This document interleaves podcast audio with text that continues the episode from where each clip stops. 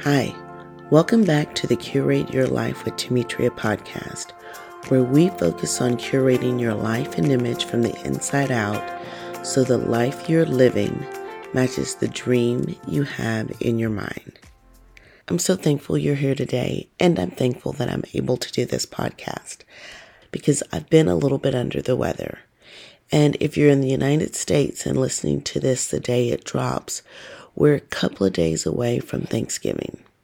So today we're going to start out talking about gratitude. And this is episode 17. Gratitude is part of my morning routine. Each day I write down the goal that I'm working on and the steps that will take me closer to that goal. I write out my intentions for the day, how I want the day to go, and then I list three things I'm grateful for. Gratitude is a powerful, positive force, and it'll do a lot of things for you.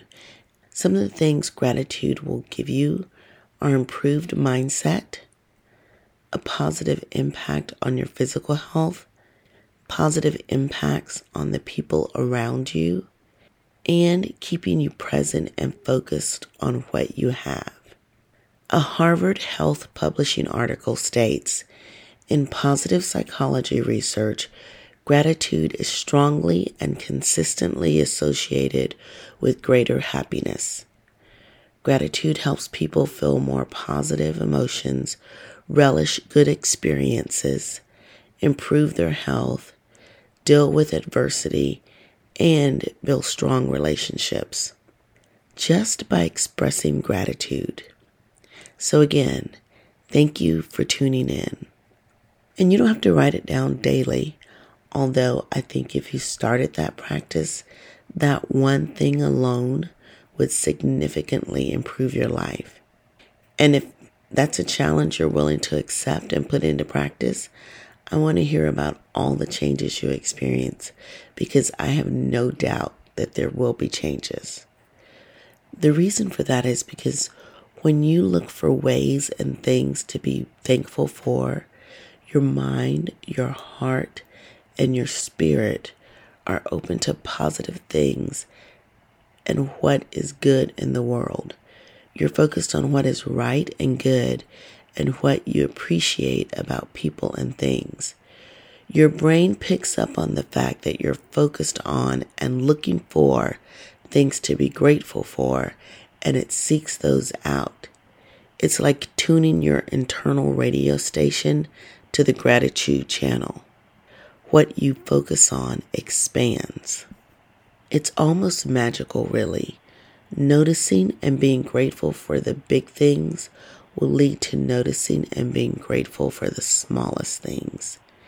Being grateful for tangible things will lead to gratitude for intangible things. When you express gratitude and appreciation to and for the people in your life, you strengthen relationships. Gratitude makes you appreciate what you have instead of always wanting the next thing, which makes you happier and more content. When you're grateful for what you have and focus on what you have, you are in an abundant mindset, not in lack. You're in a state of satisfaction with what you have. You're content. And when you're grateful and in that mindset, you attract more. Have you ever noticed that when you appreciate the beauty of something, say a beautiful sunny day, you seem to see more and more of the beauty all around you as you go through the day? So, if you want to immediately improve your life, spend time not only this week, but each day thinking about, writing about, and expressing what you're grateful for. Now I want to share something that we're doing over in the Curate Your Life Facebook group. There's six weeks left in the year. Now I know the holidays are here and everyone is going to be busy. We'll get back to that word later, but get ready to eliminate that word from your vocabulary.